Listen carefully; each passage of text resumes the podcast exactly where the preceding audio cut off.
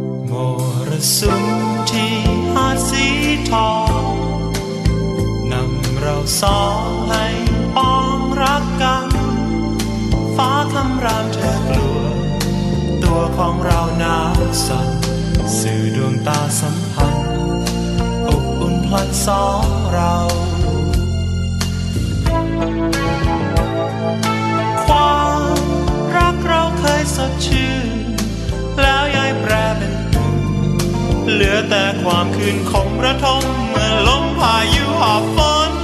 มา เธอไม่ยอม บอกเหตุผลใดๆ ปล่อยฉันไว้กลางฝนมาบัดนี้ยามฟ้าสีมนเรากับดนไห้ตรมหรือไทย รู้เป็นเพียงอากาศแต่ไม่อาจห้ามใจ อยากมีเธอชิดใกล้ แต่เธอคงไม่คือ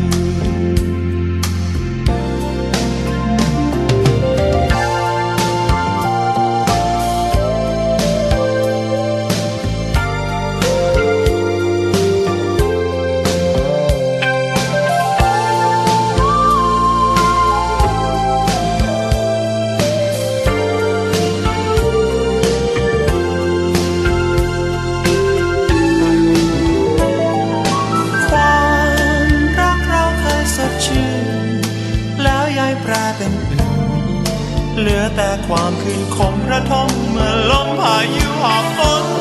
มาเธอไม่ยอมบอกเหตุผลใดๆ ปล่อยฉันไว้กลางฝน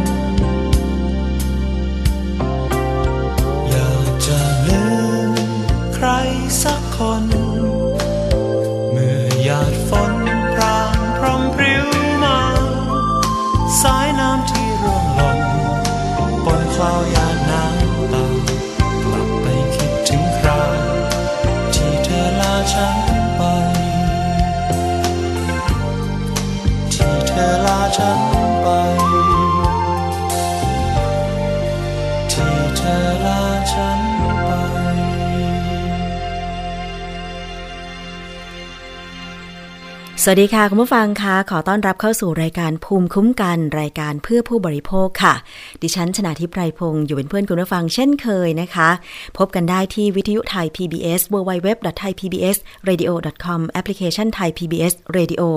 แล้วก็สถานีวิทยุต่างๆ ที่นำรายการภูมิคุ้มกันไปออกอากาศนะคะ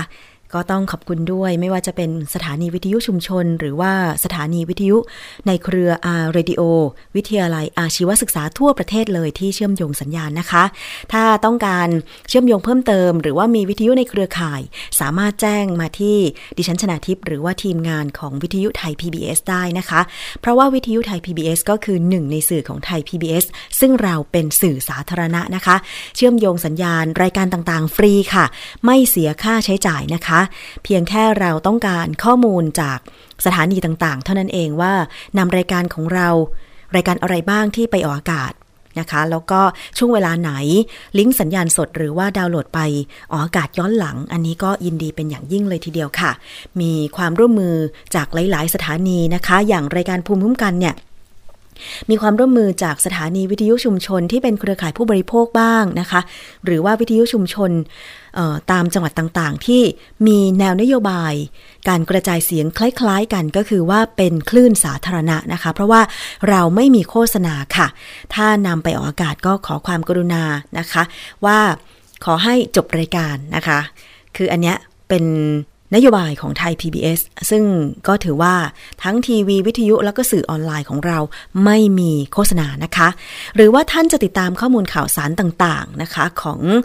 รายการวิทยุไทย PBS ทาง Facebook ก็ได้ค่ะ เข้าไปกดถูกใจกดไลค์แล้วก็กดแชร์ หัวข้อข่าวต่างๆ ได้ที่ facebook.com/thaipbsradiofan นะคะ วันนี้เริ่มต้นด้วยเพลงฝน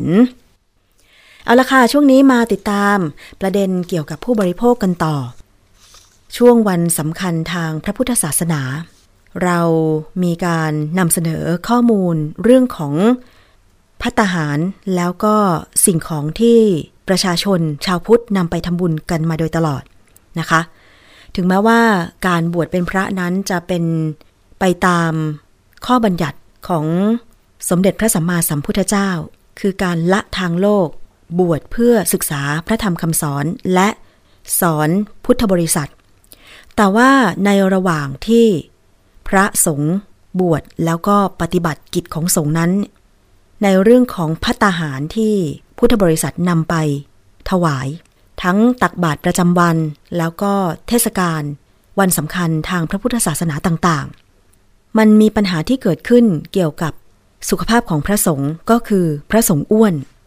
เนื่องด้วยว่ากิจของสงฆ์นั้นเนี่ยท่านไม่สามารถที่จะออกกำลังกายได้ เพราะว่ามันเป็นการไม่สมควรใช่ไหมคะ แต่ว่าในปัจจุบันเนี้ยสถานการณ์มันแตกต่างไปจากโบราณมาก เพราะว่าการจำวัดหรือพัตหารที่พุทธบริษัทนะคะนำไปถวายนั้นเนี่ย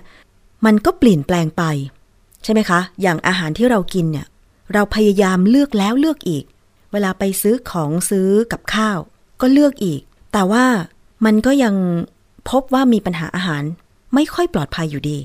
เช่นเดียวกันกับอาหารที่เราเลือกนำไปถวายพระ ซึ่งส่วนมากเข้าใจว่าก็จะเลือกแต่สิ่งดีๆ ทั้งนั้นเลยใช่ไหมคะ แต่ว่ามันก็เหมือนเหมือนกันค่ะคุณผู้ฟังในเมื่อในท้องตลาด มันมีของขายที่เหมือนกัน เพราะฉะนั้นเนี่ยพัตหารเอยหรือว่าพวกสังฆทานเอยเนี่ย มันจึงเป็นสิ่งที่ทำให้พระไม่สามารถเลือกได้ ก็ต้องรับเพราะว่ามีผู้ไปถวาย เพราะฉะนั้นจึงอยู่ที่หน้าที่ของชาวพุทธ หรือคนที่จะไปทำบุญล่ะค่ะว่า จะเลือกของดีหรือของไม่ดีอย่างไรนะคะ ทีนี้เรามาใส่ใจเรื่องนี้กันนิดหนึ่ง เพราะอะไร เพราะว่าเวลาเราไปทำบุญตักบาตรถวายพัตาหารพระภิกษุสงฆ์เนี่ย ส่วนใหญ่ไม่ค่อยตระหนักถึงคุณค่าทางโภชนาการที่ดี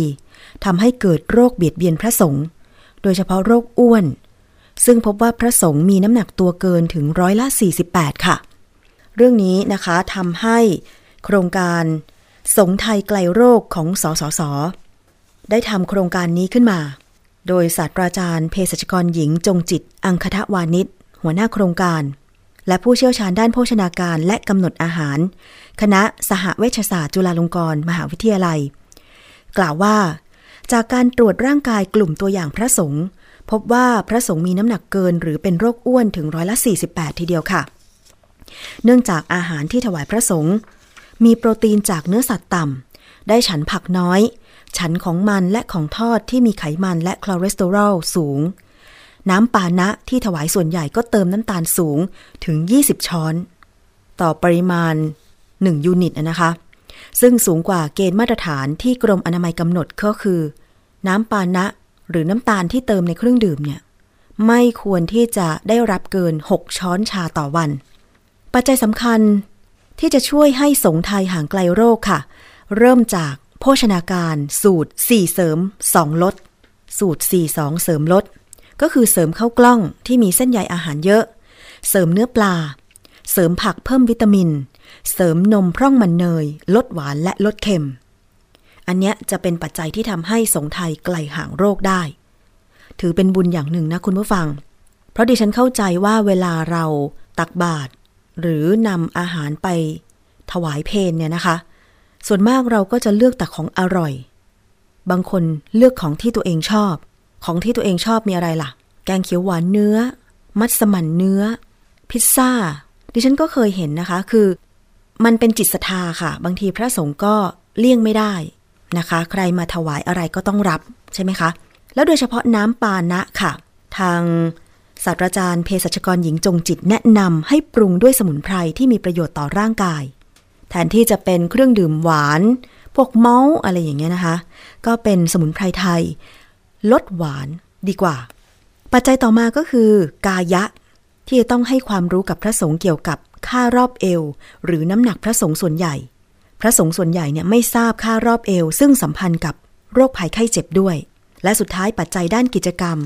เป็นสิ่งที่จะช่วยพัฒนาสุขภาวะอย่างยั่งยืนค่ะ ก็คือเน้นการเคลื่อนไหวร่างกาย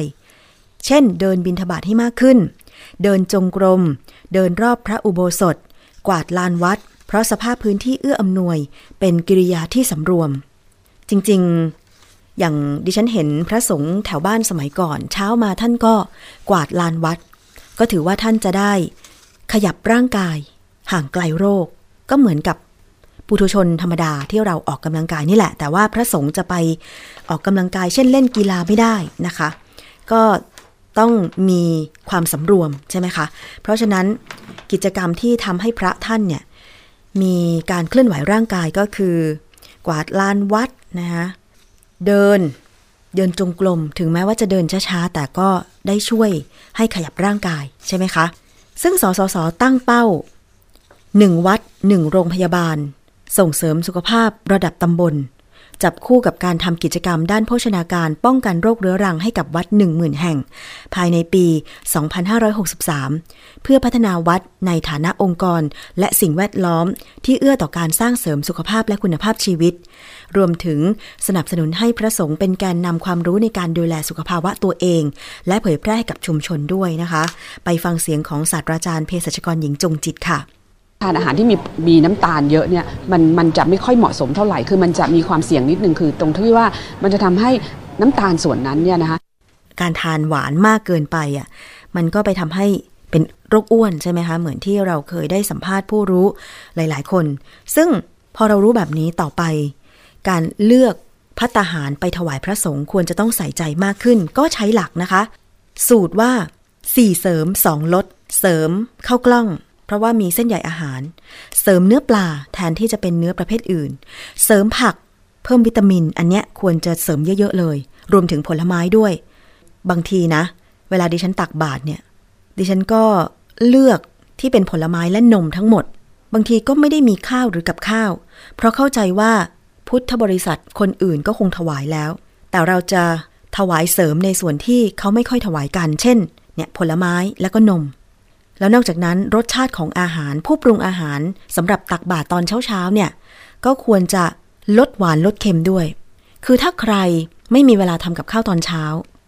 ก่อนไปทำงานแวะร้านข้างทาง ที่เขาจำหน่ายอาหารเพื่อใส่บาตรเนี่ยนะคะ ถ้าจะมีการกระซิบเจ้าของร้านนิดหนึ่ง ว่าขอให้ทำอาหารที่จะตักบาตรเนี่ย ลดหวานลดเค็มลงนิดนึง ก็จะดีกับสุขภาพของพระสงฆ์มากขึ้น คือบางคนดิฉันก็เข้าใจนะว่า เวลาไปซื้อข้าวของพัตหารเพื่อถวายพระเพื่อตักบาตรเนี่ย ก็ไม่เคยได้กินอาหารที่ร้านนั้นๆหรอก ไม่เคยได้ชิม เพราะฉะนั้นเนี่ย ถ้าจะให้ดีเนาะลองซื้อมากินเอง สักครั้งหนึ่ง ถ้ามันอร่อยหรือดีก็ค่อยซื้อ ตักบาตรพระก็แล้วกัน อันนี้จะได้บุญมากๆเลย เพราะว่า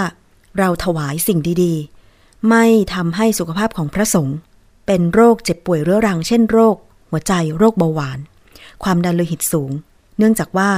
พอท่านฉันท่านก็ไม่สามารถออกกำลังกายได้นอกจากการเคลื่อนไหว เช่นเดินจงกรมหรือเดินบินทบาทกวาดลานวัดเท่านั้นเอง ถัดจากเรื่องของสุขภาพพระสงฆ์ค่ะ มาดู สังฆทานอีกนิดหนึ่ง วันก่อนนำเสนอไปเกี่ยวกับการเลือกซื้อสังฆทานเพื่อถวายพระที่มีคุณภาพมาตรฐาน ลองไปสำรวจสังฆทานที่ประชาชนนำไปถวายพระในช่วง เทศกาลวันสำคัญทางศาสนาพุทธกันนะคะ การสำรวจสังฆทานสำเร็จรูปบางส่วน ยังพบว่ามีปัญหาอาหารเครื่องดื่มและเครื่องใช้ต่างๆ ที่พระไม่สามารถนำไปใช้ได้จริงค่ะคุณผู้ฟัง ผู้สื่อข่าวไทย PBS ไปสำรวจที่วัดราชบูรณะตำบลในเมืองอำเภอเมืองพิษณุโลกนะคะ ที่มีพุทธศาสนิกชนจำนวนมากไปไหว้พระทำบุญตักบาตรถวายเทียนพรรษาและสังฆทานอย่างต่อเนื่อง แม้ปีนี้ค่ะ พุทธศาสนิกชนจำนวนมากจะนำสังฆทานที่จัดขึ้นด้วยตัวเองมาถวาย แต่ก็ยังมีผู้นำสังฆทานสำเร็จรูปมาถวายพระเช่นกัน จากการสำรวจพบว่าปีนี้สังฆทานมีคุณภาพดีขึ้นกว่าหลายปีที่ผ่านมาค่ะ แต่ยังพบว่าสังฆทานบางส่วน จัดน้ำดื่ม อาหารแห้ง ใส่รวมกับผงซักฟอก น้ำยาล้างจาน ส่วนผ้าอาบน้ำก็มีขนาดเล็กจนเกินไปนะคะ ไปฟังเสียงสัมภาษณ์ของพระครูสิทธิธรรมวิพัฒน์เจ้าอาวาสวัดราชบุรณะจังหวัดพิษณุโลกค่ะถ้าหากว่าของที่ที่โยมจัดใหม่ใหม่เนี่ยนะถ้าซื้อมาเข้าของมาจัดเองนี่ก็ค่อนข้างจะดีนะ แต่ถ้าหากว่าให้ทางร้านจัดให้นี่ก็ส่วนมากกว่าบางอย่างก็ใช้ได้ บางอย่างก็ใช้ไม่ได้พวกของกินของดื่มพวกนี้ก็จะใช้ไม่ได้ แต่ถ้าพวกของใช้ก็ยังพอใช้ได้อยู่นะ ค่ะ ซึ่งวันก่อนก็นำเสนอไปแล้วนะคะว่าทางสคบจัดให้สังฆทานนั้นเป็นสินค้าควบคุมที่จะต้องมีการระบุฉลากให้ชัดเจนทั้งรายการ ในสังฆทานชุดนั้น และก็ราคารวมถึง ถ้าเป็นพวกอาหารกึ่งสำเร็จรูป อาหารกระป๋องน้ำดื่ม น้ำปานะอะไรอย่างเงี้ย ก็ต้องมีการระบุวันหมดอายุที่ชัดเจนตรงฉลากของสังฆทานด้วยนะคะ แล้วก็อย่างที่บอกไปว่าถ้าเป็นสังฆทานที่มีทั้งอาหารแห้งแล้วก็พวกของใช้ เช่น ผงซักฟอกเนี่ย ทางที่ดีก็ควรจะมีการแยก รายการเหล่านั้นให้ชัดเจน เพราะบางครั้งกลิ่นหรือว่าสัมผัสอะไรต่างๆของของประเภทเครื่องใช้ เช่น น้ำยาล้างจานผงซักฟอกเนี่ย อาจจะเลอะเทอะไปกับอาหารแห้ง เช่นข้าวสารต่างๆได้นะคะ คือไม่ควรจัดสังฆทาน อาหารรวมกับพวกข้าวของเครื่องใช้ ควรจะจัดเป็นเซตต่างหาก หรือดิฉันใช้วิธีอย่างนี้ค่ะ คือจะไปซื้อเครื่องสังฆทานเอง แล้วก็ไม่ต้องมัดรวมกัน เอาใส่ถาดไปเลย แล้วก็ถวายพระแบบนั้นคืออันเนี้ยรับรองว่ามันไม่ฉีกไม่ขาด ไม่มีการปนเปื้อนซึ่งกันและกันแน่นอนนะคะ ส่วนที่จังหวัดสุขโขทัยค่ะ พระครูวิชัยคุณาทานประธานฝ่ายสาธารณะ สงเคราะห์ จังหวัดสุขโขทัยและประธานคณะทำงานขับเคลื่อนวัด ส่งเสริมสุขภาพ และธรรมนูญสุขภาพพระสงฆ์แห่งชาติ จังหวัดสุขโขทัยได้กล่าวถึงปัญหาสุขภาวะของพระส่วนหนึ่ง ที่มาจากการนำอาหารมาใส่บาตรและถวายพระซึ่งส่วนใหญ่เป็นอาหารที่ทั้งมันและหวาน แต่พระก็จำเป็นต้องฉันตามที่ญาติโยมนำมาถวาย ที่ผ่านมาจึงพยายามปรับเปลี่ยนพฤติกรรมของญาติโยม ด้วยการเทศธรรมะสอดแทรกความรู้ด้านสุขภาพ เรื่องอาหารการกิน ที่มักจะส่งผลกระทบต่อสุขภาพทั้งต่อ ญาติโยม และพระ ให้มีการปรับเปลี่ยนนะคะ ในเรื่องของอาหารที่นำมาถวายพระนั้น เน้นอาหารเพื่อสุขภาพมากขึ้น ไปฟังเสียงของพระครูวิชัยคุณาทานประธานฝ่ายสาธารณสงเคราะห์จังหวัดสุโขทัยค่ะ คือการทำบุญในเทศกาลคำพรรษาทุกวันพระอาหารวันข่าวที่โยมถวายนั้นก็เน้นอย่างเป็นของของพื้นบ้านของชาวบ้านของเราทำให้เราทำทานยังไงก็ถวายพระอย่างนั้น มันจะดูจะจะดีมาก คือเน้นน้ำพริกผักต้มอย่างเงี้ยเลี้ยงแกงอย่างเงี้ยลดไขมัน แต่ตัวไปด้วย คือลดหวานลดมันลดกะทิอะไรเงี้ยจะถวายกับพันสูงค่ะ จริงๆ แล้วเมนูอาหารพื้นบ้านถ้าเป็นต่างจังหวัดนี่ทำได้ง่ายมาก อย่างเช่นเมนูน้ำพริกต่างๆนะคะ ซึ่งดิฉันคิดว่าผู้ที่ปรุงอาหารเพื่อขายในตอนเช้าๆให้ประชาชนนำไปใส่บาตรเนี่ย น่าจะมีการปรับเปลี่ยนเมนูเนาะ ลองตำน้ำพริกแล้วก็ผักต้มให้มากขึ้น จริง ๆ มันทำได้นะ เพราะดิฉันเห็นอย่างเช่นแถวหน้ามหาวิทยาลัยรามคำแหงเนี่ยนะคะ ตอนเย็น ๆ ก็จะมีรถเข็นที่เข็นผักสดแล้วก็ตำน้ำพริกแบบสดๆเนี่ยน้ำพริกแมงดา น้ำพริกปลาร้า น้ำพริกปลาทู แต่ส่วนมากขายตอนเย็น ดิฉันไม่ค่อยเห็นขายตอนเช้า หรือเป็นเพราะว่าคนชอบกินน้ำพริกตอนเย็น เอ๊ะ ไม่น่าจะใช่ เนี่ยถ้าสมมุติว่ามีแม่ค้าที่ทำกับข้าวขาย เพื่อให้นำไปใส่บาตรตอนเช้าๆ ที่มีการจัดเป็นชุดๆอะนะคะ เปลี่ยนเมนูเป็นน้ำพริกผักลวก น้ำพริกผักต้ม มีฟักทองต้ม นึ่ง แล้วก็ปลานึ่ง อะไรอย่างเงี้ยน่าจะดีเนาะข้อมูลค่ะ มีข้อมูลจากโรงพยาบาลสงฆ์แห่ง โรงพยาบาล มหาราชนครเชียงใหม่ ซึ่งดูแลพระใน 8 จังหวัดภาคเหนือตอนบนก็พบว่า พระที่เข้ารับการรักษาอาการอาพาธส่วนใหญ่ จะอาพาธด้วยโรคไม่ติดต่อ 5 โรคสำคัญก็คือ โรคความดันโลหิตสูง โรคไขมันในเลือดสูง โรคเบาหวาน โรคกระเพาะอาหารและลำไส้ และโรคระบบกระดูกและกล้ามเนื้ออันนี้เป็นสถิติเลยจากโรงพยาบาลสงฆ์ที่โรงพยาบาลมหาราชนครเชียงใหม่นะคะ ปี 2561 ค่ะ มีพระเข้ารับการรักษากว่า 10,000 รูป เฉลี่ยวันละ 42 รูป และล่าสุดก็มีแนวโน้มเพิ่มขึ้น จากเฉลี่ยเดือนละ 800 รูป เพิ่มเป็นกว่าเดือนละ 1,000 รูปทีเดียว อันนี้เราต้องตระหนักให้มากขึ้นนะคะ ถึงแม้ว่าพระสงฆ์นั้นท่านจะปลงแล้ว ท่านจะละกิเลสแล้ว แต่ในระหว่างที่ท่านบวชแล้วก็ศึกษาพระธรรมคำสอนพร้อมทั้ง เผยแพร่พระธรรมคำสอนของสมเด็จพระสัมมาสัมพุทธเจ้านั้นเนี่ย ท่านก็ต้องมีสุขภาพที่ดีตาม ตามสิ่งที่ควรจะเป็นตามความเป็นจริง เพราะฉะนั้นพุทธศาสนิกชนนี่แหละค่ะ ที่จะต้องใส่ใจเรื่องอาหารถวายพระให้มากขึ้น คือต้องเป็นอาหารที่ดีมีประโยชน์ ไม่ก่อให้เกิดโรคตามมานั่นเองนะคะ เลือกนิดนึง จริง ๆ พระท่านไม่ต้องการฉันอะไรมากหรอกค่ะ คนเราปกติธรรมดาเนี่ย จริง ๆ แล้วไม่ได้ต้องการอะไรเยอะเลย ข้าวหนึ่งจานก็อิ่ม เนาะอย่างข้าวผัดหนึ่งจานอิ่มละ บางทีไปร้านอาหารก็มาคิดได้ทีหลังตอนที่สั่งมาหลาย ๆ จานหลาย ๆ เมนูว่าเอ๊ะ เราสั่งมาทำไมอะไรกันเยอะแยะ ทั้งๆทที่เรากินแบบจานเดียวก็อิ่มอะไรอย่างเงี้ย แต่จะให้แบบไปร้านอาหารทั้งที สั่งจานสองจานบางทีเดี๋ยวเขาจะมองหน้าเอาว่า อืม อุตส่าห์มาทำไมไม่สั่งเยอะ ๆ หน่อย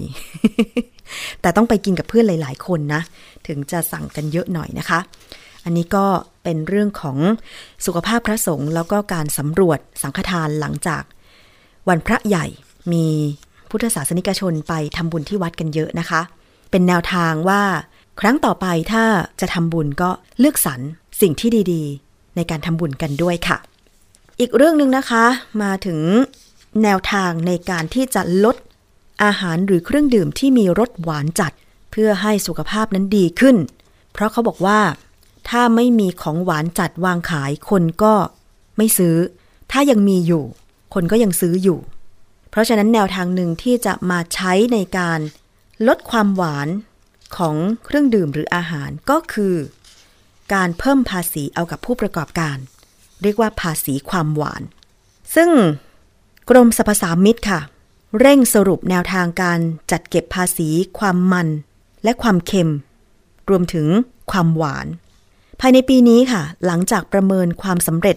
จากการเก็บภาษีความหวาน ที่ช่วยจัดเก็บรายได้และสร้างทางเลือกผู้บริโภคมากขึ้น พร้อมเดินหน้าปรับขึ้นภาษีเครื่องดื่ม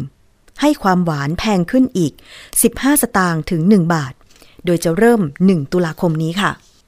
ตั้งแต่วันที่ 1 ตุลาคม 2562 เป็นต้นไปนะคะ เครื่องดื่มให้ความหวาน อย่างเช่นน้ำอัดลม เครื่องดื่มชูกำลัง จะปรับภาษีขึ้นอีกตั้งแต่ 15 สตางค์ถึง 1 บาทต่อขวด ขนาด 1 ลิตรนะคะ แล้วก็จะทยอยปรับราคาขึ้นไปสูงสุดอีก 5 บาท ในปี 2564 ค่ะคุณผู้ฟัง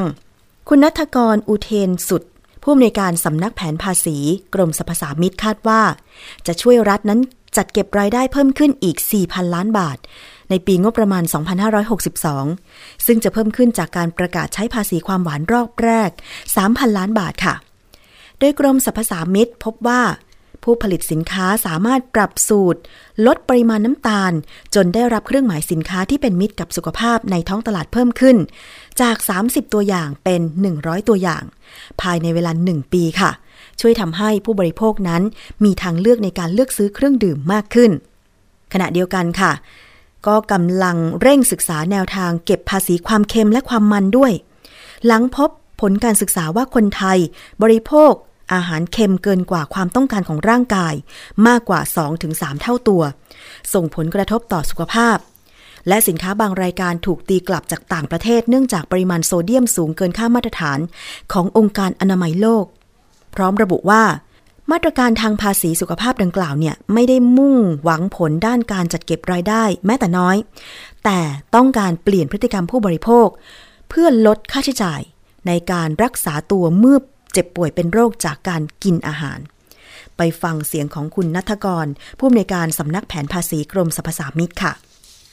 ภาระภาษีไม่ใช่เป็นเครื่องมือสำคัญ แต่เป็นแนวทางให้เขาได้มีการปรับตัวครับ เพดานอัตราการจัดเก็บ โอ้ยังไม่ถึงขนาดนั้นเลยครับว่าเพดานควรจะเป็นเท่าไหร่นะครับ แต่ว่าเราก็จะต้องบอกว่าให้อัตราที่เหมาะสมให้ระยะเวลาที่เหมาะสม เพื่อเขาสามารถไปปรับตัวปรับสูตรของเขาเองได้ เพื่อให้ผู้บริโภคได้ประโยชน์สูงสุดครับ และนอกจากนี้นะคะ ก็ยังบอกอีกว่าทางกรมสรรพสามิตเนี่ยมีแผนจะเก็บภาษีความเค็มและความมัน จากอาหารสำเร็จรูปและขนมขบเคี้ยว ซึ่งมีฉลากบอกปริมาณโซเดียม และปริมาณไขมันอย่างชัดเจน โดยจะเก็บภาษีจากปริมาณโซเดียมที่ใช้สำหรับปรุงรส แต่อาจไม่รวมกับโซเดียมที่ช่วยถนอมอาหาร ซึ่งจะสรุปรายละเอียดเสนอรัฐมนตรีว่าการกระทรวงการคลังคนใหม่ ภายในปีนี้ด้วย ดิฉันก็อยากจะเห็นอย่างนั้นนะคุณผู้ฟังนะ เพราะว่าเมื่อวันหยุดที่ผ่านมามีโอกาสไป ซื้อของที่ห้าง เป็นพวกเครื่องปรุงนำมาประกอบอาหาร ซึ่งเครื่องปรุงที่ดิฉันไปซื้อก็คือ เต้าเจี้ยว เมื่อมีการเปรียบเทียบส่วนประกอบกันแล้วเนี่ย บางยี่ห้อพบว่าใส่เกลือ 40%บางยี่ห้อพบว่าใส่เกลือ 20%พอมาเทียบกันเนี่ยอุ้ยมีถั่วเหลือง 50%เกลือ 40 กับ 20 คุณจะเลือกอันไหน ดิฉันเลือกเกลือ 20%น้ำตาล 10%แป้งสาลี 1%ลองดูให้ดีนะใครที่เป็นแม่บ้าน ไปซื้อพวกเครื่องปรุงเนี่ยอย่างซอสก็เหมือนกัน ซอสถั่วเหลืองเนี่ยคุณ อย่าบอกว่าอุ้ย เราไม่ใส่น้ำปลาเราใส่ซอสไม่เค็มหรอก มันเค็มมาก เพราะซอสถั่วเหลืองบางยี่ห้อนะ ยี่ห้อดัง ๆ ที่ขายดีๆ เลย ไม่บอกชื่อ มีโซเดียม 40%มีแป้งสาลี 15%ซึ่งมันข้นข้นมากกว่า คือเต้าเจี้ยวเนี่ยนะคะ ต้องเลือกนะ ไม่ผสมแป้งมากเกินไป ก็ต้องพิถีพิถันกันนิดนึงสำหรับคุณแม่บ้านนะคะ ที่จะต้องเลือกเครื่องปรุงมาปรุงอาหารเพื่อ ให้อาหารอร่อย แล้วก็ไม่หวานมันเค็มจนเกินไป แล้วตอนนี้ก็เป็นทางเลือกมากขึ้นสำหรับเครื่องดื่มที่ผู้บริโภคนั้นเนี่ย ถ้าเกิดว่าใครยังลดหวานไม่ได้ ก็หวานน้อยลงดีกว่า อันนี้ก็จะทำให้เรานั้นมีสุขภาพดียิ่งขึ้นนะคะ เอาละค่ะ ช่วงนี้เราไปติดตามช่วงคิดก่อนเชื่อ กับดรแก้วกังสดานอัมภัยนักพิษวิทยานะคะ วันนี้มาเรียนรู้ค่ะ เรื่องของการออกกำลังกายหลักการทางสรีระวิทยาออกกำลังกายมีประโยชน์อะไร แต่บางคนออกกำลังกายแล้วแบบหุยทำไมวันนี้มีกลิ่นเหม็นมากเลย เหม็นเปรี้ยว มันผิดปกติอะไรหรือเปล่า ไปฟังในช่วงนี้กันเลยค่ะ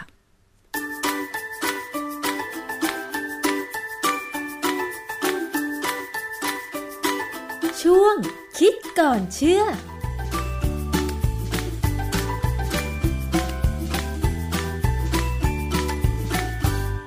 เรื่องของกลิ่นนะคะ คุณผู้ฟังทุกคนมีกลิ่นแน่นอนค่ะ เพียงแต่ว่าใครจะมีกลิ่นมากกลิ่นน้อย โดยเฉพาะผู้ชายนะคะ เวลาไปออกกำลังกายเนี่ยเหงื่อออกกลิ่นก็มาเลยค่ะ บางคนก็เป็นกังวลเรื่องนี้นะคะ แต่ว่าเรื่องของกลิ่นเนี่ยบางคนอาจจะเป็นหนักถึงขั้นแบบเหมือนมีกลิ่นคล้าย ๆ แอมโมเนีย มันเกิดได้ยังไง มาถามกับอาจารย์แก้วค่ะ อาจารย์คะ ครับ คือวันนี้จะ จะคุยเรื่องประสบการณ์ตัวเองเลย เพราะว่าบางวันเนี่ย เวลาผมตีแบดนะเล่นแบดเนี่ยพอวันวันไหนเล่นหนักหมายความว่า โอ้โหตีเต็มที่เนี่ย ถึงจุดหนึ่งเนี่ย มีความรู้สึกว่าเราเหม็นสาบตัวเองอะ มีเป็นกลิ่นแบบแอมโมเนียออกมาเลย ค่ะ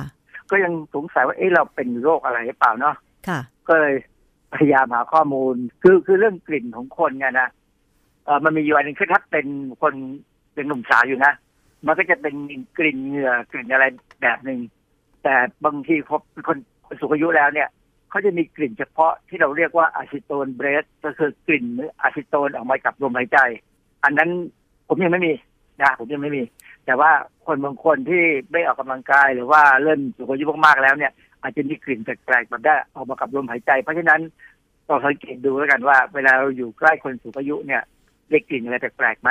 ไม่ใช่ว่าเขาเหม็นสาบหรือไม่อาบน้ำนะค่ะแต่มันเป็นกลิ่นของของคนที่ข้างในเนี่ยมันเริ่มแก่มากๆแล้วอ๋อนะอาจารย์คะแล้วกลิ่นของคนสูงอายุเนี่ย มันมีทุกคนใช่ไหมคะ มันจะเริ่มเป็นในคนบางคน ซึ่งเริ่มแก่มากขึ้น แล้วก็ ไอ้ไอ้นี่มันเกี่ยวเกี่ยวกับกระบวนการทางสรีรวิทยาข้างในเลยนะค่ะที่จะมีมันมันมีการเผาผลาญในร่างกายที่ไม่สมบูรณ์แล้ว มัน มันจะเป็นกับคนเข้าถ้าที่ผมเข้าใจเนี่ยนะเป็นกับคนที่ไม่ค่อยออกกำลังออกกำลังกาย แล้วปล่อยให้ตัวเองเนี่ยค่อยๆแก่ไปนะอ๋อแต่ถ้าคนออกกำลังกายเนี่ย มันก็จะมีกลิ่นแบบอื่นออกมาคือเป็นกลิ่นที่ยังหนุ่มสาวอยู่ค่ะแต่พอถึงจุดหนึ่งอย่างที่ผมบอกไปแล้วไงว่าพอผมเล่นตีแบตหนักๆเนี่ย มันกลายเป็นแอมโมเนียค่ะซึ่งตอนแรกผมก็ตกใจอยู่เหมือนกันนะก็เลยพยายามหาข้อมูลเลยจะมาเล่าให้ฟังว่า ถ้าใครไม่ว่าหนุ่มสาวหนุ่มสาวก็เป็นได้นะไอ้กลิ่นแอมโมเนียเนี่ยค่ะมันเป็นเพราะว่าออกกำลังกายมากเกินไปอ๋อเหรอคะหนักไปค่ะนะกลิ่นแอมโมเนียเนี่ยก็คือมันฉุนมาก ดิฉันเป็นคนที่ไม่ชอบดมแอมโมเนียที่สุด แต่โชคดีอย่างหนึ่งโอ้ที่ว่าไม่ค่อยเป็นลม ซึ่งกลิ่นแอมโมเนียถ้าเป็น ถ้าเป็นแอมโมเนียจริง ๆ เนี่ยก็คือใช้เวลาคนที่เป็นลมใช่ไหมคะ เอาชุบสำลี แต่ดิฉันน่ะใช่ไม่ชอบเลยมันมันฉุนมันถ้าเป็นภาคเหนือนะ เป็นภาษาเหนือเขาจะบอกว่ากลิ่นขิว ขิวก็คือแบบฉุนกึกอะค่ะ ใช่เออมันอาจจะเป็นข้อดีของผมก็ได้มั้งเวลามีแอมโมเนียออกมา ผมจะได้ไม่เป็นลม อ๋อไม่ใช่หรอกคืออย่างนี้เวลาเราออกกำลังกายเนี่ยนะร่างกายเราจะใช้คาร์โบไฮเดรตหรือแป้งเนี่ย เป็นเชื้อเพลิงหลักก่อนเมื่อออกกำลังกาย เป็นเชื้อเพลิงหลักนะแล้วถึงจุดหนึ่งเมื่อใช้แป้งหรือน้ำตาลหมดแล้วเนี่ย เราจะพยายามดึงเอาไขมันมาใช้ แต่บางครั้งเนี่ย มันจะมีปัญหาเรื่องของการดึงเอาไขมันมาใช้ อาจจะไม่สมบูรณ์นะมันก็เลยกลายเป็นไปดึงเอาโปรตีนมาใช้ไอ้โปรตีนนี่แหละ ถ้าถูกเอามาใช้เป็นพลังงานเมื่อไหร่เนี่ย มันจะได้ผลลัพธ์ออกมาเป็นแอมโมเนีย อ๋อเหรอคะทีนี้เออแอมโมเนียเนี่ยปกติเวลาเราเวลาเราสลายโปรตีนในร่างกายเราเนี่ย โปรตีนจะถูกย่อยก่อนไปเป็นกรดอะมิโนก่อน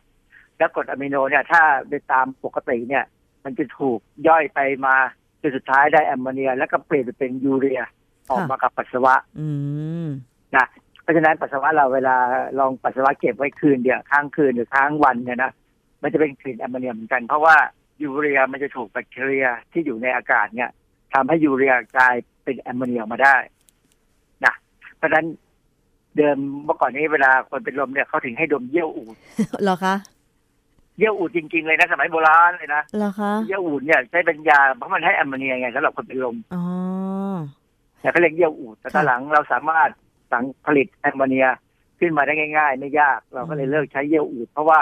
ไม่งั้นต้องไปรอไปแถวอาหรับมั้งไปเอาหาไปหาเยี่ยวอูดใช่ เพราะเมืองไทยไม่ค่อยมีอูดหรือไม่มีเลยนอกจากสวนสัตว์นะคะอาจารย์ใช่ มันไม่มีไง วันเนี้ยเราจะคุยกันทางวิชาการเกี่ยวกับสรีรวิทยาและก็ชีวเคมีของการออกกำลังกายสักหน่อยค่ะจะได้รู้กันนะฮะค่ะมันมันมีงานวิจัยมานานพอสมควรตั้งแต่หนึ่งเก้าเก้าศูนย์ผมไปเจออยู่ในอย่างน้อยสองฉบับอะเขาบอกว่าในเจอ journal sport medicine นะ sport medicine ก็คือเกี่ยวกับ แพทย์บำบัดทางด้านเกี่ยวกับคนที่เป็นสปอร์ตเรื่องกีฬานะเขาบอกว่ามีงานมีงานวิจัยชิ้นหนึ่งที่ exercise induced hyperammonia หมายความว่าการออกกำลังกายบางครั้งเนี่ยมันไปทำให้เกิด hyperammonia คือมีแอมโมเนียมากเกินปกติค่ะออกมาได้ อันนี้แสดงว่าคือพอเห็นอันนี้แล้วผมก็ใจชื้นหน่อยว่าเออ มันเป็นเพราะเราออกกำลังกาย อีกบทความหนึ่งพูดว่า ammonia metabolism during intense dynamic exercise and recovery in human ก็หมายความว่าการที่ร่างร่างกายเนี่ยมีการใช้สร้างแอมโมเนียออกมาระหว่าง intense dynamic exercise คือการออกกำลังกายแบบเข้มข้นเลย และเป็นการออกกำลังกายแบบ dynamic มัน dynamic นี่ก็ประเภทเดียวกับแอโรบิกอะค่ะนะคือออกกำลังกายแบบเต็มที่ขยับตัวเต็มที่เลยค่ะไม่ไม่ใช่ โยคะนะอ่าฮะโยคะนี่มันไม่ intense นะโอโยคะนี่ค่อยๆเป็นค่อยๆไป ได้ค่ะยืดนู่นยืดนี่ค่ะแต่มันจะไม่ผมไม่มีแอมโมเนียออกมาหรอกโยคะ แต่มันก็ได้เหงื่อนะอาจารย์ ได้บางเหงื่อแต่มันค่อยๆไงอ๋อมันค่อยๆอย่างคุณได้ถึงภาพตอนที่ผมเวลาผมตีแบดเนี่ยนะบางทีพอเราเล่นหลังเนี่ยโดนคู่ฝั่งตรงข้ามเนี่ยตามเพื่อนกันโยกเราโยกคนเดียววิ่งซ้ายวิ่งขวาเพื่อนอยู่ข้างหน้าคอยยืนจะประกบลูก แล้วก็วิ่งแก้นู่นแก้นี่บางที ตรงนั้นแหละดูเลยแอมโมเนียออกอืมอย่างดิฉันเต้นอาจารย์เต้นซูมบ้าหนึ่งชั่วโมงเนี่ย อันนี้ก็ใช่แล้วรู้สึกว่าช่วงหลังก็จะมีกลิ่นนี้ออกมาเหมือนกัน เพราะว่ามันเต้นหนักแล้วก็เหงื่อออกเยอะมากค่ะอาจารย์ เปียกไปทั้งผมผมเห็นแล้วล่ะตัวเลย เห็นในเฟซบุ๊กละค่ะเห็นคลิปผมเห็นคลิปผมพูดแล้วล่ะทุกคนยังทายจะคงต้องรีบอาบน้ำไปหลังจากหลังจากเล่นใช่เสร็จอะนะแล้วบางทีคืออืมยอมรับว่าระหว่างนั่งรถกลับบ้านเนี่ย นะคะ ยังไม่ได้อาบน้ำเนี่ย อือหือกลิ่นหึ่งรถเลยอาจารย์ เพราะงั้นควรจะต้องอาบน้ำผมสงสารรถ ผมอาบน้ำทุกครั้งที่ที่ตีแบตเสร็จนะ อ๋อ มันไม่ได้อาจารย์ ก็คือต้องไปถึงบ้านก่อนไม่ได้ผ้าชุบน้ำเช็ดก็ยังดี ก็ต้องล้างตัวผ้าชุบน้ำล้างแขนอะไรประมาณเนี้ยเออล้างตัวล้างแขนเอาผ้าชุบน้ำล้วงเข้าไปเช็ดตรงไหนที่เช็ดได้ก็เอาก็ยังดี ค่ะ แล้วเปลี่ยนเสื้อ ค่ะ แล้วเปลี่ยนเสื้อนะ จริงๆในร่างกายเราเนี่ย โดยโดยหลักการพื้นฐานเนี่ย เวลาเรากินอาหารเข้าไปเนี่ย ไม่ว่าจะเป็นแป้งเป็นไขมันเป็นโปรตีนเนี่ยทั้งสามตัวเนี่ยมันสามารถเอาไปใช้เป็นพลังงานได้ แต่มันมีเขาเรียกว่าอะไร priority ก็คือลำดับขั้นนะถ้าเป็นจริงๆ โดยโดยหลักการเนี่ยคาร์โบไฮเดรตแป้งเนี่ยจะเป็นตัวหลักที่เอาไปใช้สร้างเป็นพลังงานค่ะแต่บางครั้งเนี่ยพอเรากินอาหารมีคาร์โบไฮเดรตจะมีกับไขมันด้วย ไขมันก็จะเข้าไปแจมด้วยค่ะเพราะว่ามันไปด้วยกันทั้งคู่คนละวิธีการแต่ว่าสุดท้ายเนี่ย ก็จะได้พลังงานออกมาใช้ นะแต่ว่าถ้าเหลือ ถ้าเหลือไม่ว่าจะเป็นคาร์โบไฮเดรตหรือไขมันเนี่ยถ้าเหลือเนี่ย สิ่งที่ได้ออกมาที่ถูกเอาไปสร้างเป็นไขมันสะสมไว้ค่ะ เราเราไม่ค่อยสะสมคาร์โบไฮเดรตนั่นน่ะสิคะมีน้อยมากค่ะเราเราเราสะสมคาร์โบไฮเดรตในรูปของไกลโคเจนที่ตับ เพื่อใช้เป็นพลังงานสำรองค่ะเท่านั้นเอง ตามกล้ามเนื้อจะไม่ค่อยมีอือตามฮึกล้ามเนื้อเนี่ย ถ้าสะสมจะสะสมไปอยู่ในรูปของครีเอตินินฟอสเฟตซึ่งคนที่เป็นนักกีฬาเนี่ย เขาจะพยายามฝึกกล้ามเนื้อให้สะสมครีเอตินินฟอสเฟตค่ะซึ่งมันมีวิธีการของเขาอะนะที่เขาจะเทรนให้คนเราสะสมพวกนี้ได้อ่าฮะเพราะว่าเวลาออกกำลังกาย เช่น นักวิ่งจะวิ่งเข้าเส้นชัย หรือนักว่ายน้ำจะเข้าไปแตะขอบสระเนี่ย ช่วงนั้นมันจะมีการหายใจแบบไม่ใช้ออกซิเจนอืมมันจะมันจะมันมันเร่งมากจนไม่หาย ไม่ใช้ออกซิเจนเพราะฉะนั้นเนี่ยค่ะการใช้พลังงานจะมาจากเครียตินินฟอสเฟตที่สะสมในกล้ามเนื้อค่ะ แล้วพอเครียตินินฟอสเฟตถูกใช้เนี่ย มันจะกลายเป็นเครียตินินที่อยู่ในเลือด ซึ่งถ้าเราไปเจาะเลือดช่วงนั้นเนี่ย ค่าตัวเครียตินินเนี่ย มันจะสูงผิดปกติ จนหมออาจจะเข้าใจผิดว่าเราเป็นโรคไตอืมเพราะว่าจริงๆไตเนี่ยมีหน้าที่กำจัดเครียตินินแต่พอดังนั้นถ้ามีเครียตินินในเลือดสูงเนี่ยหมอจะเข้าใจว่าไตพิการหรือไตเสื่อมมาก อืมอืม ดังนั้นเนี่ยถ้าใครเจอปัญหาออกกำลังกายนะออกกำลังกายเป็นประจำแล้วแล้วชอบออกกำลังกายหนักด้วยนะค่ะเวลาไปเจาะเลือดเนี่ย ถ้าหมอบอกว่า เอ๊ะทำไมครีเอตินินสูงไตมีปัญหา หรือจะส่งไปหาหมอไตเนี่ย ก็ขอให้หมอเขาสั่งตรวจ มันมีมันมีเขาเรียกว่าเป็นตัวชี้วัดอีกตัวหนึ่งเฉพาะเลยของการตรวจไต ซึ่งมันจะไม่แปรเปลี่ยนไปกับการออกกำลังกาย อีกตัวหนึ่งคือผมผมมีปัญหาไงพอครี เอตินินสูงเนี่ยค่ะหมอโรคไตก็เลยสั่งให้ตรวจเอเอเจ้าตัวชี้วัดอีกตัวหนึ่งปรากฏว่าตรวจแล้วมันปกติอ๋อหมอก็บอกอ๋อ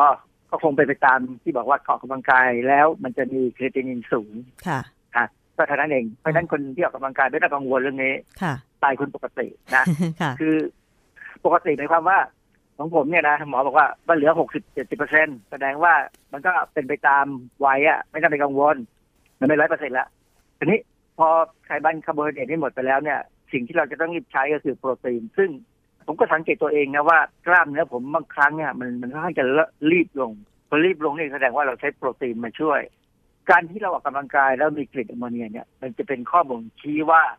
อาหารที่เรากินเนี่ย ไม่เป็นไปตามความต้องการใช้พลังงานในการออกกำลังกายอ๋อค่ะ คือเรากินผิดผมพยายาม เรากินผิดส่วนใช่ไหมผคะพยายามกินแป้งให้น้อย ค่ะ ผมกลัวอ้วนอ๋อกินจริงซึ่งมันไม่ถูกค่ะ คือมื้อมื้อเย็นเนี่ยไม่เป็นไร แต่มื้อเช้าเนี่ย ต้องกินถ้าเราเรารู้ว่าพรุ่งเดี๋ยววันนี้เช้าเนี่ยเราจะไปออกกำลังกายเช่นเสาร์อาทิตย์เนี่ยผมจะไปออกไปตีแบดตอนเช้าเนี่ย ผมจะต้องกินคาร์โบไฮเดรตให้พอกินแป้งให้พอค่ะ แล้วควรเป็นแป้งที่สลายตัวให้ให้พลังงานเร็วต้องเป็นแป้งพวกที่เราเรียกว่ามีดัชนีน้ำตาลสูงค่ะนึกออกไหมพวกขนมปังพวก บิสกิตอะไรพวกเนี้ยที่มันย่อยเร็ว ซึ่งปกติเขาจะห้ามว่าอย่ากินอย่างนี้เนื่องจากว่าถ้ากินสมมติไม่ออกกำลังกายแล้วไปกินพวกไอ้ขนมปังไอ้ขนมปังหรือเอ่อขนมอะไรหวานๆเนี่ยนะค่ะจะอ้วนนะหรือใช่ว่าจะมีน้ำตาลสูงจนเป็นไอ้เบาหวานได้ค่ะแต่ถ้าคิดว่าอีกชั่วโมงสองชั่วโมงจะไปออกกำลังกายกลับเนี่ยนะค่ะต้องกินเพื่อสำรองอ๋อแล้วมัน มันได้ผลนะเมื่อเมื่อเสาร์ที่แล้ว เมื่ออาทิตย์ที่แล้วเนยเมื่อวานเมื่อวานเนี้ยก่อนตีแบตเนี่ย ผมกินขนมบิสกิตสองห่อค่ะเพื่อตีแบตไปหกเซตอะ ก็ดีก็พยายามดมดูว่ามีกลิ่นแอมโมเนียไหมก็ก็ไม่มีนะค่ะก็แสดงว่ามันก็ได้ผล แล้วที่สำคัญคือต้องกินน้ำให้เยอะค่ะระหว่างการออกกำลังกาย เพราะช่วงนั้นสังเกตไหมถ้าเราออกกำลังกายหนักเนี่ย เราไม่ต้องเข้าห้องน้ำค่ะเราฉี่ทางเหงื่อและจริงๆไอ้แอมโมเนียที่มันออกมาได้แหละคือจริงๆปกติมันต้องไปที่ไตแล้วออกมากับปัสสาวะค่ะแต่ว่าถ้าเราเอาเล่นกีฬาอยู่เนี่ย มันไม่ทานหรอกมันออกมาทางเหงื่อเลยอืมก็ดีไปอย่างก็ดีไปอย่างไปทำงานเบาลงค่ะ นะ แล้วแร่ธาตุที่ควรจะออกที่ไตก็มาออกที่เหงื่อค่ะเขาถึงบอกว่าคนเป็นโรคไตเนี่ย ให้พยายามออกกำลังกายให้มากหน่อย อืมให้ของเสียมันเออขับจะออกทางเหงื่ออย่างนี้ใช่ไหมคะอาจารย์ ใช่ มันมาออกทางเหงื่อหมดเลยก็ดีผมว่าเออมันก็ถูกต้องถ้าพักไตไปค่ะนะแต่ว่าต้องกินน้ำให้เยอะหน่อยเพราะว่าเราจะเสียเหงื่อเยอะนะค่ะทีนี้อีกอันหนึ่งที่ผมอยากจะพูดถึงก็คือว่า หลังออกกำลังกายเนี่ยนะถ้าสมมติคนปกตินะคนปกติ ออกกำลังกายหนักเนี่ย ควรจะกินอาหารให้ครบห้าหมู่ ไม่ไม่ใช่ว่าเรากลัวว่าเราขาดเราเราเสียโปรตีนไปด้วยนะแล้วจะกินเฉพาะโปรตีนไม่ใช่นะค่ะออกกำลังกายแล้วกินอาหารให้ครบห้าหมู่ ต้องมีพลังงานต้องมีพวกคาร์โบไฮเดรตเพื่อให้พลังงาน มีโปรตีนเพื่อไปซ่อมส่วนที่มันอาจจะเสียไปบ้างอะนะค่ะและที่สำคัญผักผลไม้อันนี้สำคัญมาก เพราะมันมีเกลือแร่ค่ะมีวิตามิน เกลือแร่กับวิตามินสำคัญมากต่อการเมตาบอลิซึมหรือการใช้แป้งต่อการสร้างโปรตีนอ๋อเพราะฉะนั้นถ้าใครใครที่ออกกำลังกายเสร็จจะกินพิซซ่าอย่างเดียวไม่พอนะ ไม่ได้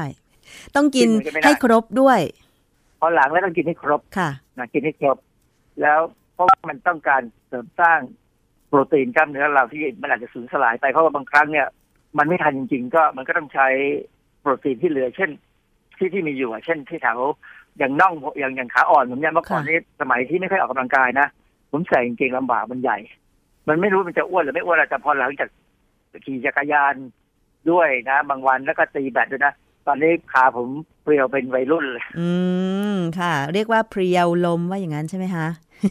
ประมาณนั้นแหละนะ อาจารย์ครับวิธีที่ดิฉันใช้ก็คือก่อนไปออกกำลังกายตอนสักหกโมงครึ่งอย่างเงี้ย ดิฉันกินข้าว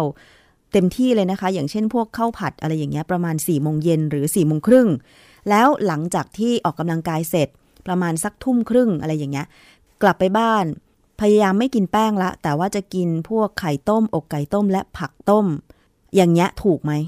เออก็โอเคนี่เพราะเรากินมื้อเย็นไปแล้วค่ะมือมือมื้อเย็นมันเป็นมันเย็นตอนต้นๆนะมันไม่ได้ข้ามอะนะค่ะ แล้วก็เราทิ้งจังหวะสักสองชั่วโมงเนี่ยเพื่อให้ อาหารมันย่อยไปแล้วบางส่วนเนี่ยค่ะแล้วเราค่อยไปออกกำลังกายเนี่ย ไม่มีปัญหาถ้ากลับไปก็เอาแค่ให้พอไม่หิวค่ะเพราะว่ามื้อเย็นเนี่ยจริง ๆเขาไม่อยากให้เรากินมาก เพราะว่าไม่งั้นถ้าร่างกายจะต้องมานั่งย่อยอาหารเนี่ย เราจะนอนไม่หลับอืมค่ะนะจะนอนไม่หลับ แล้วก็อาจจะถึงนอนหลับมันก็จะมีปัญหาอะไรบางอย่างเกิดขึ้นนะค่ะเพราะฉะนั้นมือมือเย็นไม่ใช่มือหนัก แต่มื้อหนักคือมื้อเช้าค่ะ แต่ว่าตอนนี้ครัอะบได้ผล เหมือนกันนะอาจารย์ เพราะว่าน้ำหนักตัวครับเนี่ยลดลงหนึ่งกิโลละ แต่หลายคนบอกว่าโอ้หนึ่งกิโลโอ้ย ถ้าอย่างนั้นเธอกลับมาปกติดีกว่า แต่สำหรับโดยส่วนตัวแล้วรู้สึกว่ามันรู้สึกเพลียวเหมือนที่อาจารย์บอกเลย ว่าช่วงขามันช่วงแขนมันเบาเออออะค่ะอาจารย์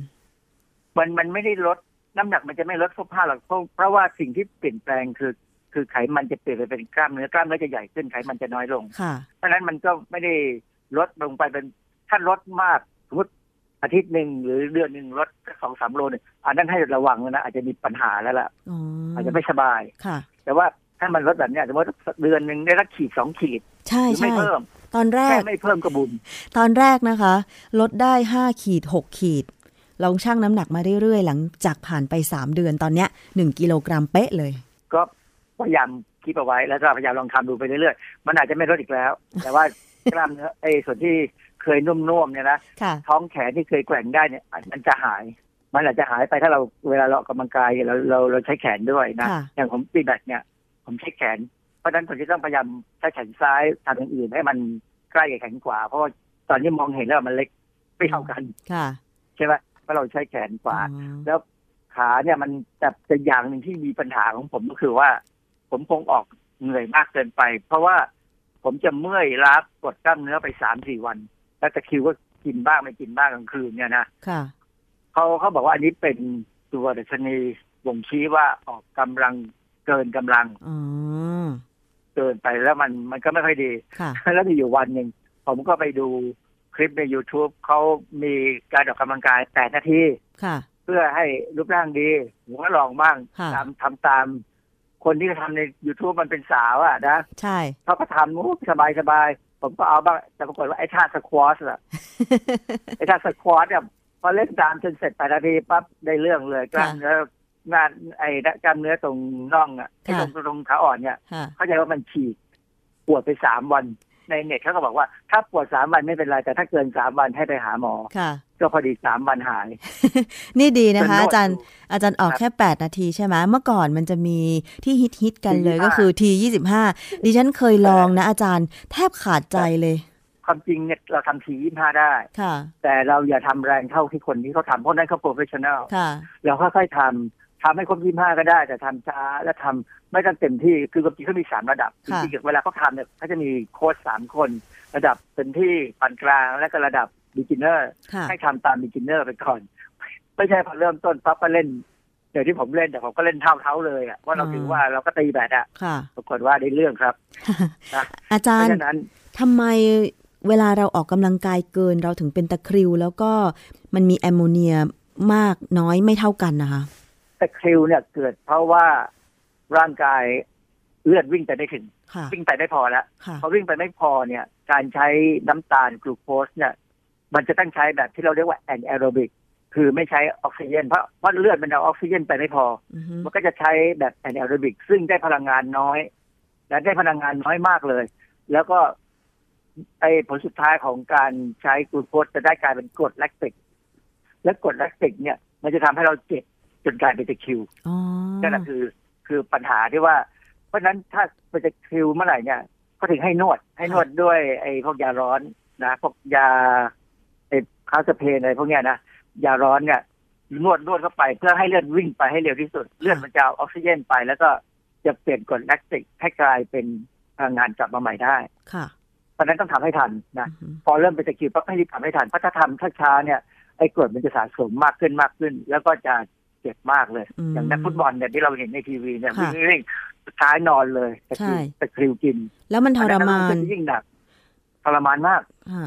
นะเวลาดิฉันเป็นแล้วนี่เมื่อก่อนนะคะ สมัยเด็กๆอะจะเป็นบ่อยมากเลย อาจจะเป็นเพราะว่าเล่นกีฬาของโรงเรียนก็เป็นได้นะ ออกกำลังกายมากเกินอย่างเงี้ย แล้วแบบสะดุ้งตื่นมาคือตะคริวกินน่อง ปรากฏนอน ขดบิดไปบิดมาประมาณสองสามนาทีอะกว่าจะคลายตัวเออ หยุดให้มันคลายตัวแล้ว หรือว่าก็รีบลุกขึ้นมายืนคืออย่างผมเป็นคนที่มีปัญหาเรื่องตะคริวตอนกลางคืนเนี่ย ตอนก่อนนอนตื่นนอนเนี่ยสมัติตีสามตีสี่เนี่ยถึงจะเริ่มเป็น สิ่งที่ต้องทำคือต้องลุกลุกขึ้นมายืน ยืนแล้วขยับขาขาเหมือนกับกล้ามเนื้อมันเราไม่มันมันไม่ไม่ไม่อะไรไม่เฟิร์มเหมือนหนุ่มสาวอะนะค่ะมันอยากจะบิดตัว ก็ขึ้นมายืนให้มันเข้าที่แล้วมันก็หายค่ะ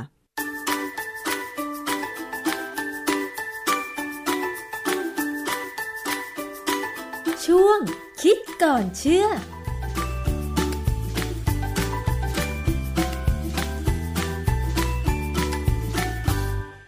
และนั่นก็คือคิดก่อนเชื่อกับดรแก้วกังสดานนภัยนักพิษวิทยาค่ะ และนี่ก็คือทั้งหมดของรายการภูมิคุ้มกันรายการเพื่อผู้บริโภคค่ะ หมดเวลาแล้วดิฉันชนะทิพไพรพงศ์ต้องลาไปก่อน สวัสดีค่ะ ติดตามรับฟังรายการย้อนหลังได้ที่เว็บไซต์และแอปพลิเคชันไทย PBS Radio ไทย PBS ดิจิทัล Radio วิทยุข่าวสารสาระ เพื่อสาธารณะและสังคม